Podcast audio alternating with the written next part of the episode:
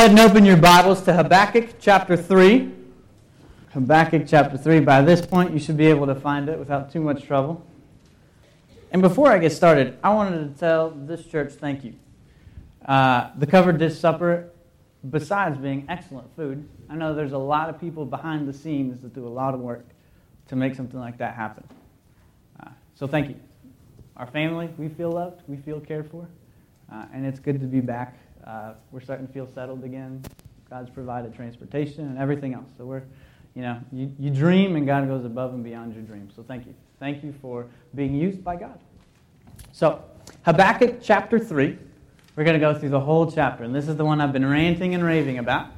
Uh, so this is it. This is the this is the great. Uh, this is the high point of the book. This is where we see that transformation occur in Habakkuk. Habakkuk chapter three. We'll read the whole chapter. A prayer of Habakkuk the prophet on Shigionoth. Lord, I have heard of your fame. I stand in awe of your deeds. O Lord, renew them in our day. In our time, make them known. In wrath, remember mercy. God came from Teman, the Holy One from Mount Paran. Selah. His glory covered the heavens, and his praises filled the earth. His splendor was like the sunrise. Rays flashed from his hands where his power was hidden. Plague went before him, pestilence followed his steps. He stood and shook the earth. He looked and made the nations tremble. The ancient mountains crumbled, and the age old hills collapsed. His ways are eternal. I saw the tents of Cushan in distress, the dwellings of Midian in anguish. Were you angry with the rivers, O Lord? Was your wrath against the streams? Did you rage against the seas when you rode with your horses and your victorious chariots? You uncovered your bow and you called for many arrows. You split the earth with rivers. Selah. The mountain saw you and writhed. Torrents of water swept by. The deep roared and lifted its waves on high. Sun and moon stood still in the heavens at the glint of your flying arrows, at the lightning of your flashing spear. In wrath you strode through the earth, and in anger you threshed the nations. You came out to deliver your people, to save your anointed one. You crushed the leader of the land of wickedness. You stripped him from head to foot. Selah. With his own spear you pierced his head. When his warriors stormed out to scatter us, gloating as though about to devour the wretched who were in hiding, you trampled the sea with your horses, churning the great waters. I heard and my heart pounded. My lips quivered at the sound. Decay crept into my bones and my legs trembled. Yet I will wait patiently for the day of calamity to come on the nation invading us. Though the fig tree does not bud, there are no grapes on the vines. Though the olive crop fails and the fields produce no food, though there are no sheep in the pen and no cattle in the stalls, yet I will rejoice in the Lord. I will be joyful in the God my Savior. The sovereign Lord is my strength. He makes my feet like the feet of the deer. He enables me to go on the heights for the director of music on stringed instruments. Let's pray. Father, we thank you for this day. And we thank you for this chapter that reminds us of the transformation that comes about when we spend time with you, when we pray to you, and the trust that comes about when we look around and we realize that really you are in control. And though we don't understand how or we don't understand why, yet we can trust in you. God, I pray that this morning you would transform us by the word of your power. Get me out of the way. Pray in Christ's name. Amen. If you would please keep those Bibles open, keep them out in front of you. Habakkuk chapter 3. What I want, I would encourage you to do is continue to follow along with me. I'll give verse references, say this every time, but my desire is that you be testing and you be examining God's word alongside with me. So let's look at Habakkuk chapter 3. Now, I'm telling a story, and I don't want to tell the story, but I'm going to because. Uh, part of the Christian life is one of transparency to some extent. And we got to be honest. When I moved away from Clover two years ago, uh, we were moving to Wheaton, Illinois. It was actually two years ago, at the end of July, it'll be two years. Uh, and we moved there because I feel that God has called me to the mission field. Um, I've felt this my whole life, and there are huge needs around the world. For example, in the entire continent of South America, there is no place where somebody can go to an evangelical school and get a master's of divinity. For the pastoral search committee, you'll have a stack of, you know, maybe even 200 people who are looking, uh, who ha- are, have been trained and educated and are able to fill a position. In Colombia, there are very few, if any. The only way they can get that degree is by coming to the United States. And as you can guess, most of them can't afford it. So the goal is to go and take education to them. I feel like God gave me this call. So two years ago, we went to Wheaton College. I was going to apply to a PhD later, and so I needed to get an academic degree. So we moved to Wheaton College. My family made a lot of sacrifices. Uh, you guys backed me up, and I worked hard. I worked really hard for two years. And since I'm giving this example, we did fairly well. In studies, I did fairly well. Um, I presented at five academic conferences. Most people are lucky if they get to do one. I published a few things in some academic journals. Things were going really well. I began to be well connected. I was doing things in class. I was telling my professors that I was going to apply for a PhD. They're like, John, the way you're going now, you won't have a problem. It will go. It will. So I started to believe them. I thought everything was going to go off without a hitch. I started to send out my PhD applications. Of the five that I applied in the United States, I was accepted to zero. I applied to three European institutions. I was only accepted to two, and only one of them gave me any financial aid, and it was about an eighth of what we needed. So here I was. I'd moved my entire family. I followed God's call. I did everything the way I thought I was supposed to do. And I'll be honest, for the past few months, I've been struggling with grief, a feeling of betrayal. God, you called me to this. A feeling of failure. There's nothing like putting everything you have. I was sleeping about five hours a night because I was not going to I was not to fail because I didn't work hard enough. And yet here we are. And I thought, God, what are you doing? And to be honest, it's not that big a deal. I mean, we still have a roof over our heads. So many of you have gone through some of these difficulties where you put everything you have, or you've, or you've taken care, or God just takes something away, be it a job, be it, uh, there's so many other things. And, and, and we ask, God, what are you doing? But as time goes on, and as we spend time with God, I think He begins to reveal that He really knows what He's doing. And He may have given me those desires, but He knows best. Maybe it was for such a time as this, so we could be together. Maybe it was for a different reason. Maybe it's because God wanted me to teach before I went back to school. I have no idea. And yet, God has called us to make the same kind of prayer that Habakkuk makes. If you remember the context of this book, Everything is going wrong in the nations around him. In chapter 1, we see him complaining, and then God replies. Then you see a, second complaint, and then God replies. And here in chapter 3 is where we see this closing prayer of, of resolve and of faith. You see, because God is above the earth, because he's above the nations, he's above everything else, therefore we should trust in him. If you look at verse 1, it says a prayer of Habakkuk. Now, that, that phrase, oftentimes in the book of Psalms, you'll find it says a prayer of David. Then, if you look throughout the Psalms, there's that little word in italics that says Selah.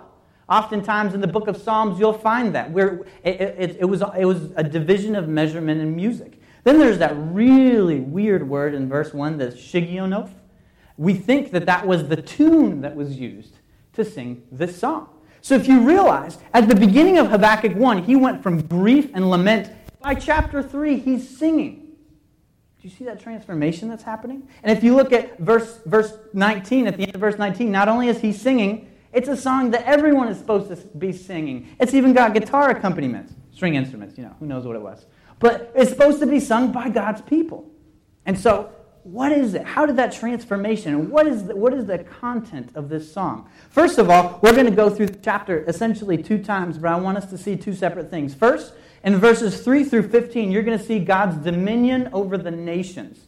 God is in control of the nations around us. And how do they know that? They look back to history. They read the thicker part of the Old Testament to see how God has been faithful.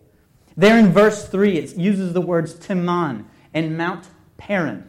Teman was a, a, the land of Eden, Edom, and when Israel had to come into the nation, they had to go through Edom. And Edom tended to be one of those countries that didn't like Israel a lot. You know, United States and Canada, they get along pretty well. Edom was a next door neighbor that they did not get along at all. And so there was constantly battles and wars. And then if, if you look below where it says Mount Paran, in Deuteronomy 33, Moses has just given a massive sermon.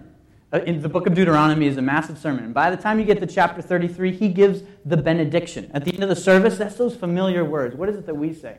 The Lord bless you and keep you.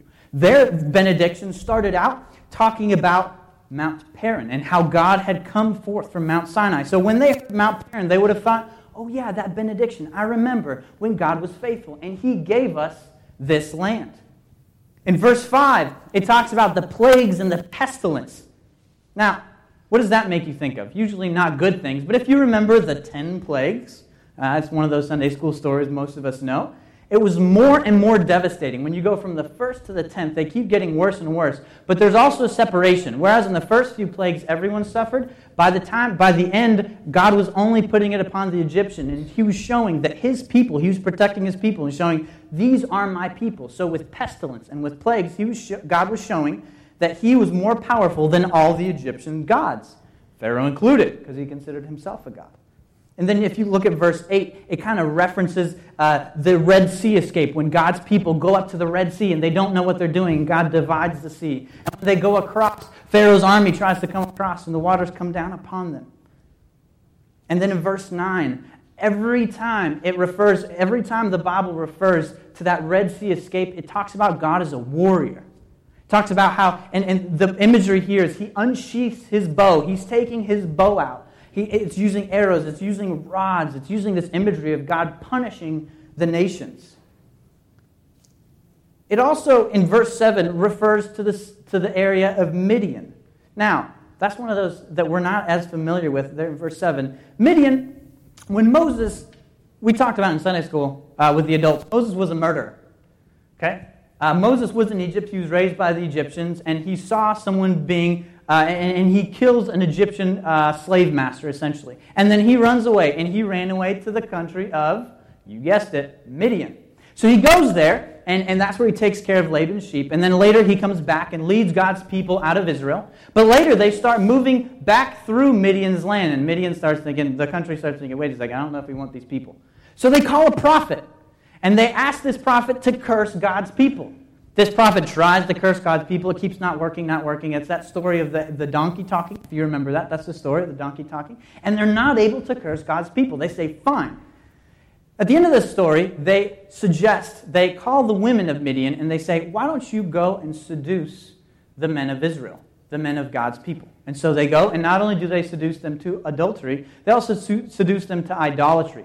So God sends a plague amongst his own people because they were not faithful.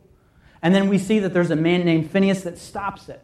That, but he actually stops, uh, uh, uh, uh there's an adulterous uh, relationship happening, and he stops them, and that stops the plague because he was faithful.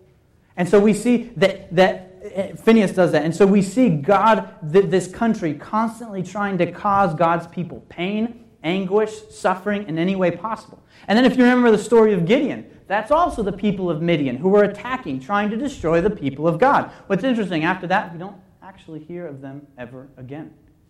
God completely erased that people who, through history, were trying to cause Israel to fall. Each of these examples are of nations who stood up against the nation of Israel. And, and Israel was in fear. And whenever Habakkuk referenced those stories, people would have remembered yes, God was faithful then. And so, in verses 12 through 15, he uses the prophetic purpose. Now, you thought you were out of school, so you didn't have to worry about grammar anymore, but you have this guy up here. So just bear with me for just a second. In grammar, when you use the perfect, that's something that happened in the past. But all scholars agree, verses 12 through 15 is talking about Babylon. This hasn't happened yet, but he's talking about it as though it already happened. How can Habakkuk talk about this section here as though it already happened? Because if God says something is going to does, says he's going to do something, it's as good as done. It is as good as done. And so he talks about it as though it had already been accomplished. Not only so, but look at verse 13. In verse 13, it echoes Genesis chapter 3. You see, in Genesis chapter 3, Adam and Eve had been punished because they had sinned against God. And so God promises that an offspring of the woman will crush the head of the snake. That's one of the curses. And from that, that person was the anointed one, would be the Messiah. If you look at verse 13, it says, uses the word anointed one. The literal word there is Messiah. And he will crush the leader. Same word for crush that it uses in Genesis chapter 3. You see, this isn't just the crushing of nations, this is that Satan will absolutely be crushed. Death would be crushed. It's pointing to the promise of the Savior Jesus Christ. You see, the other nations here aren't the enemy. God punished even his people throughout history as he did the other nations. Why? For rebelling against God, for causing the suffering of others, if you remember from chapter 1 and chapter 2 of this book. And that brought the punishment. But not only did God bring punishment, he promised a Messiah. You see, God is over the nations. But not only is over the nations, if we look at those same verses, you see God is in control of creation. Now, in ancient Mesopotamia, uh, if you read Genesis 1, it tells one story. It tells the story that God spoke and the world came into existence. When this book was written in the other nations, what it was, they saw it as two gods. There had been these two gods, and they had this big fight. Uh, it would have been great for uh, today's movies. They had a big fight. And then when one of them died, the other God that survived took the pieces from that God, and that's how he made the world. This world was made from a big conflict between two gods. But that's not what we see in the Bible. It's not a big fight between gods. No one can even stand up to God. Rather, how does God create? He creates by speaking the world into existence. He's in complete control of the world. So here it talks about how God is in control of the pestilence. I want you to think about if you had been a farmer way back then. There's no life insurance. There's no health insurance. You don't have a savings account. And so you plant your crops, and locusts come and eat them all. What do you do? There is nothing you can do. And so the ancient people, what they would do is they would do a bunch of sacrifices. They would sacrifice to the god of the locusts, and sacrifice to the god of the rain, and sacrifice to the god of hail, begging them, please don't destroy my crops. That was their entire existence. But here we see it's not these other gods. Who is it that's in control of the rain and the sun and the locusts? It's God, the Creator. Blight, drought, nothing surprises him. Not only is he in control over pestilence, he's control, he is in very control of the light. If you look at verse 4, it talks about how light actually comes out of his hands. You know, when we talk about Jesus being the light of the world, or in the book of Revelation, uh, in chapter 1, it, it, it, explains Jesus coming when he comes again, and it describes light coming from his hands, almost in echoes. God is in control of the whole world. He's also in control of the mountains. Look at verse 6. It says, The eternal mountains are shattered. What does the word eternal mean? They last forever. So, what is this saying about eternal mountains? They weren't so eternal after all. And what does it say about the hills? The everlasting, there's the word again, everlasting hills sink. What happens when a hill sinks? It stops being a hill, right? God is in control of the world. In verse 10, the mountains quaked. And that, and that, that description there is actually like childbirth. The mountains were petrified when they heard the voice of the Lord. God's also in control over the water. Think about creation. God separates the types, the waters from the waters, the heavens and the earth, and then God separates the water from the land. God just speaks and it does what he wants. And then later, when Jesus is on the earth and there's this big storm and the disciples are petrified because they're about to die, how does Jesus calm the storm? He speaks.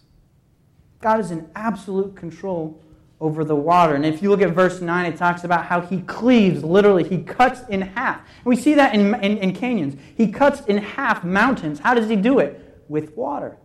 Verse 10, it talks about rainwater sweeping over, and it's, it's sort of reflecting the way the, the, the flood was and how the water covered the earth in judgment. God's also in control of the stars and the moon and the heavenly beings. Verse 3, it literally talks about how God's splendor, his glory, covers the heavens. By definition, the heavens are supposed to be the highest thing there is. And yet, God's majesty, God's glory is above it. Verse 11 it talks about how the sun and the moon stood still. I've always, I've never understood this story. In Joshua chapter 10, Joshua is, atta- is being attacked by these five kings. And, and by God's grace, and through God's power, Joshua starts conquering these other five kings. And Joshua prays, he says, God, please hold the sun still so that we can trounce them, essentially. And so the sun stands still. Now, if you think about rot- how, how did that happen? But here it says that God is in control of the sun and the moon, and they stand still at his beck and call. It talks about the cavalry of God. Look at verse 8. It talks about his horses and his chariots coming in wrath and salvation. Now, what does that mean? How is that possible? How can the two go together? In the book of 2 Kings, chapter 6, there's the prophet Elisha. Now, Pastor Evan preached about this, I think it was about four years ago. But there's this time when Elisha, who's so old that at this point he's actually blind, and he's in the city. And the king of Syria has been wanting to kill Elisha the prophet for a long time. And so he sends his entire army. And the entire army surrounds this little city, and they're in their chariots. And, and Elisha's helper comes to him and says, We're dead. We're done. There's, we're surrounded. What are we going to do? And Elisha doesn't do anything except pray. And what he prays is, God, open his eyes that he may see. God opens the eyes of the helpers and he looks around and he sees the spiritual forces. He sees, he sees the chariots, it says, of God. And literally, what happens to those people that are around the city? They are struck blind. And Elisha says, Here, let me lead you. And then he feeds them, he gives them back their sight, and sends them home. God is in control over the earth. And if you look at verse 15, literally, it says that his chariots run on the water is, is the preposition that's used there. I mean, if you think about the Egyptian forces, they tried to go through the dry land and they ended up under the water, but God's armies go on over the water. He's in absolute control of the nations, He's in absolute control over creation. And so, what's the conclusion? You have nothing to worry about. God's been faithful in the past, He will be faithful in the future. There is nothing, nothing that is beyond His control. If you look at verse 2 and then verse 19 in the Hebrew, the word Lord, remember we talked about how when it's uh, in all capitals, that's God's covenant, that's his family name. It's the first word and the last word of the entire chapter. God makes the bookends, so to speak. Everything included, God is the first, God is the last. Also, what does Habakkuk ask of God? If you look at verse 2, he says, Please renew, please make known your fame, please remember mercy in your wrath. Do you, play, do you pray for spiritual revival? Do you pray that God would transform this town, this church, this nation, your family? Do you pray for revival? Do you see God's mercy in his wrath? It says there, in wrath, remember mercy. How can we say those two things in the same sentence? Usually, don't think wrath and mercy at the same time. Think about when Adam and Eve were in the garden, they were cast out. And then what did God do? God placed an angel at the entrance of the garden. Now, I always used to think, oh, it's just because he didn't want them coming in. But I want you to think about it carefully. There are two trees in the garden the, the tree of the knowledge of good and evil and the tree of life. And he didn't want them to go in and eat of that tree. Because can you imagine living this life of pain, of disappointment, of grief, of cancer, skin cancer? forever? Of disappointment with our families? And so, what God did is once they'd eaten of the tree of the knowledge of good and evil, He blocked the entrance and He put His angel there, lest they eat of the tree of life. He was protecting Adam and Eve from having the rest of us live like this forever. Instead, He puts an angel there. You see His mercy. And what do we, when you look at the book of Revelation, what do we see? We see the tree of life that we're able to eat so that we can live forever perfectly. God's wrath and his mercy together in the exact same action. And yet, despite all this, despite the things that we can say faithfully about God's word, if you look, Habakkuk is still petrified. Verse 16, he says, His heart is pounding, his lips are quivering, he feels decay in his bones, his legs are trembling, his knees are knocking. Yet, what does he say? I will wait patiently for the day of calamity. Remember last week we talked about the emphasis was waiting on God. And so, it comes to this last section. Now, these last few verses, I had them read the day I was ordained in this very church. But the reason I had them read here is because several years before that, I'd gone to a country named Zimbabwe. Now, Zimbabwe, about 40 years ago, was the breadbasket of Africa. It fed almost the entire continent. But then there was some political shiftings, and now there is hardly any food in the entire country. When I was there, the uh, inflation was so great that one dollar when I first got there was thirty-three thousand. By the time I left, it was sixty thousand. Generally, when you get a salary, your, your salary goes up every month because of inflation, and that's not enough to buy your pay your bus fare to go to work. That's how bad it is. These people don't even have food. They eat the exact same thing over and over and over. It's just mushed corn. And we went there, and, and, and I, was, I was doing a Bible study with another guy there from Africa, and I read that, that, that, that section from Romans 5, because the topic was, How are we faithful when things are difficult around us? And I pointed them to Romans 5 that we read earlier. You know, persevere in the midst of suffering. But my brother, he didn't, he didn't read that. He read this verse. Though the fig tree does not bud, there are no grapes on the vines, the olive crop fails, the, field, the fields produce no food, there are no sheep in the pens, and no cattle in the stalls. That was what they were living every day. They had nothing to eat. They didn't know what they were going to eat the next day. And yet, even if horticulture, viticulture, agriculture, animal husbandry, even if all everything failed, I mean, this was business, this was retirement, this was family, this was your very life even if I don't have those things. Remember, Babylon is about to attack here in Habakkuk. And, and the, literally, the if there can be translated for when. When they come and when they destroy absolutely everything, I will rejoice in the Lord. And what's interesting, this is every commentator that I read on this said rejoice isn't strong enough. It should be overjoyed. It should be jubilant. It should be, I mean, you're, you're rejoicing, rejoicing in God my Savior. Rejoicing when this happens.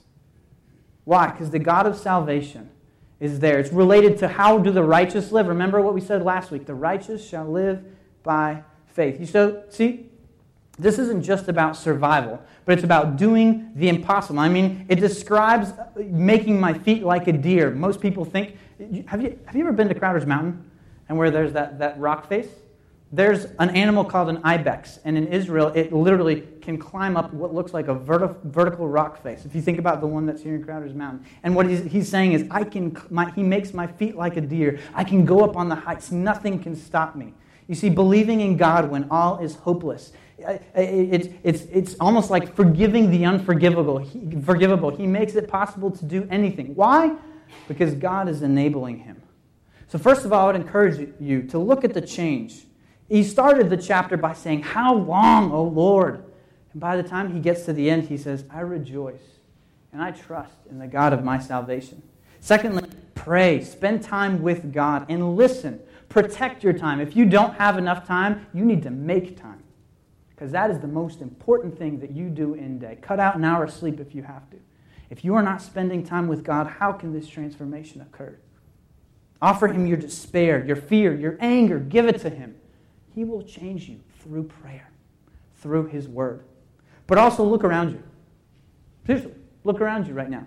We are able to sing of our trust in God together. You see, God has not sent us on this journey alone. Not only is He with us, He's given us brothers and sisters with whom we can go on this journey, with whom we can get frustrated at, and then we can reconcile. And then God can bring us together in unity. Why? Because He gets the glory.